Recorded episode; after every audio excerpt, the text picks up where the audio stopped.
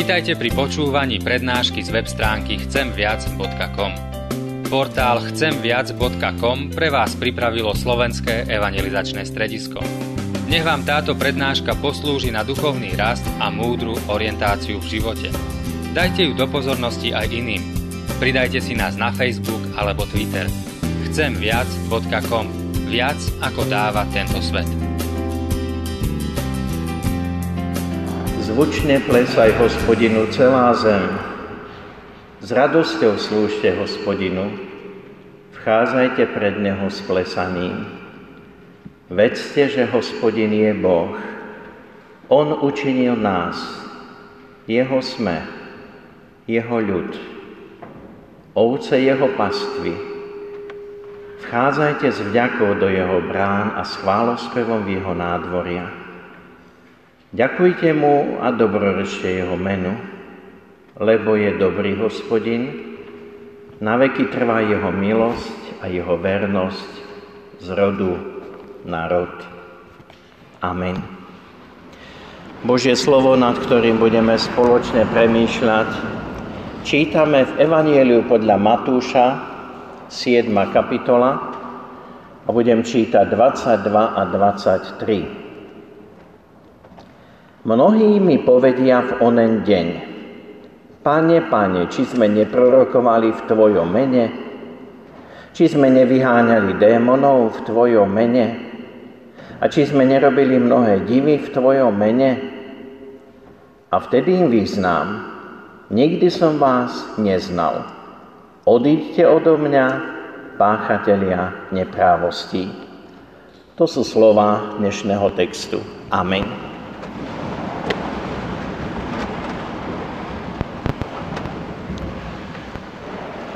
Milé sestry, milí bratia v Pánu Ježiši Kristu. Dnešná nedela dnes je označenie, má takú tému Varuj, varovanie pred zvodmi. Túto tému určuje evanielium, ktoré je dané na túto 8. nedelu po Svetej Trojici. To je to evanielium Matúš 7. kapitola, kde v 15. verši sme počuli, Varujte sa falošných prorokov. Celé toto evanielium sme dnes počuli spred oltára. Teraz pred kázňou sme zopakovali záver toho textu, verše 22 a 23. Zaujali ma v tomto texte dve také moje otázky. Čo to znamená konať niečo v Ježišovom mene? A druhá otázka, čo znamenajú Ježišove slova? Nikdy som vás neznal. Viete, pán Ježiš v texte hovorí, že v onen deň, teda v deň súdu, na konci, v onen deň mnohí sa budú odvolávať na to, čo v Ježišovom mene konali. Doslovný preklad toho gréckého textu by mal znieť Tvojim menom prorokovali, Tvojim menom vyháňali démonov, Tvojim menom robili mnohé divy. A Ježišovo odmietnutie, nikdy som vás neznal, vlastne hovorí o tom, že pán Ježiš s tým nemal nikdy nič spoločné. Vážnosť toho textu spočíva v tom, že rukami tých falošných prorokov sa dejú zázraky, deje sa vyháňanie démonov a podobné veci. A ak sa to deje, ale pán Ježiš s tým nemá nič spoločné, kto koná tie zázraky, tie divy? Od koho pochádza tá moc? Ak pán Ježiš povie, že nikdy s tým nemal nič spoločné. Duchovný svet existuje, nie len Boží, ale aj démonský. A tak chcem povedať veľké pozor, ak sa niečo duchovné udeje, ak niečo duchovné funguje, ak sa stane niečo nadprirodzené, neznamená to automaticky, že to je Božie dielo. Ako si máme predstaviť falošného proroka? Teraz nemyslím to, ako je oblečený, akú má veľkú bradu a nečeše sa, alebo podobné také vonkajšie. Ale ako by ste si predstavili falošného proroka? Bol by to zrejme niekto, kto úmyselne prekrúca Božie slovo, falošne učí, má veľký duchovný vplyv, lebo sa dejú nadprirodzené veci a on sám toto všetko prisudzuje Božiemu dielu. Ak by nás oslovil nejaký taký človek, tak zrejme by sme boli obozretní a v duchu dnešného evanielia by sme sa varovali falošných prorokov a odmietli by sme ho. Ale väčším nebezpečenstvom ako takýto falošný prorok, ako som ho vykreslil, väčším nebezpečenstvom pre nás sme my sami.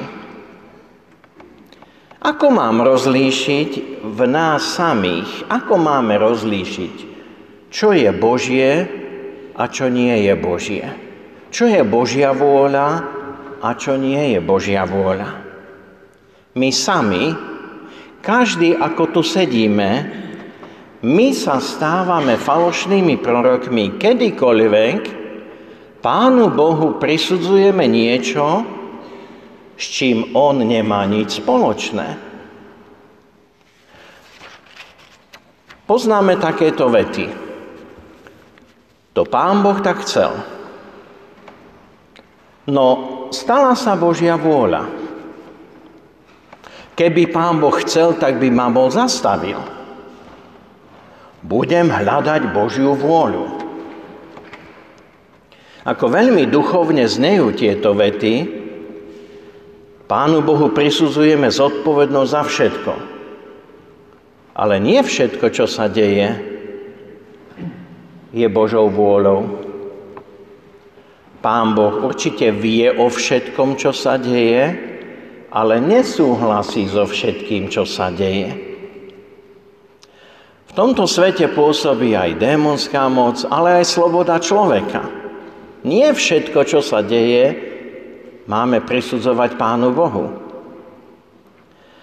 To, že prenechávame zodpovednosť na Pána Boha, vôbec nie je duchovné, ale hovorí o tom, že my sami nechceme niesť svoju zodpovednosť za to, čo konáme.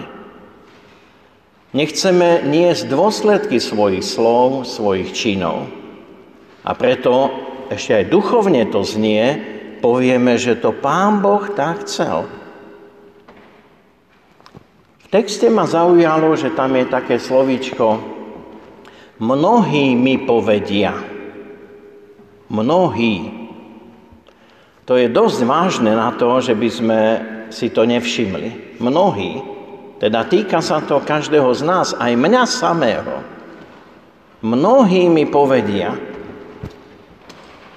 naozaj správne hľadáme Božiu vôľu vo svojich životoch?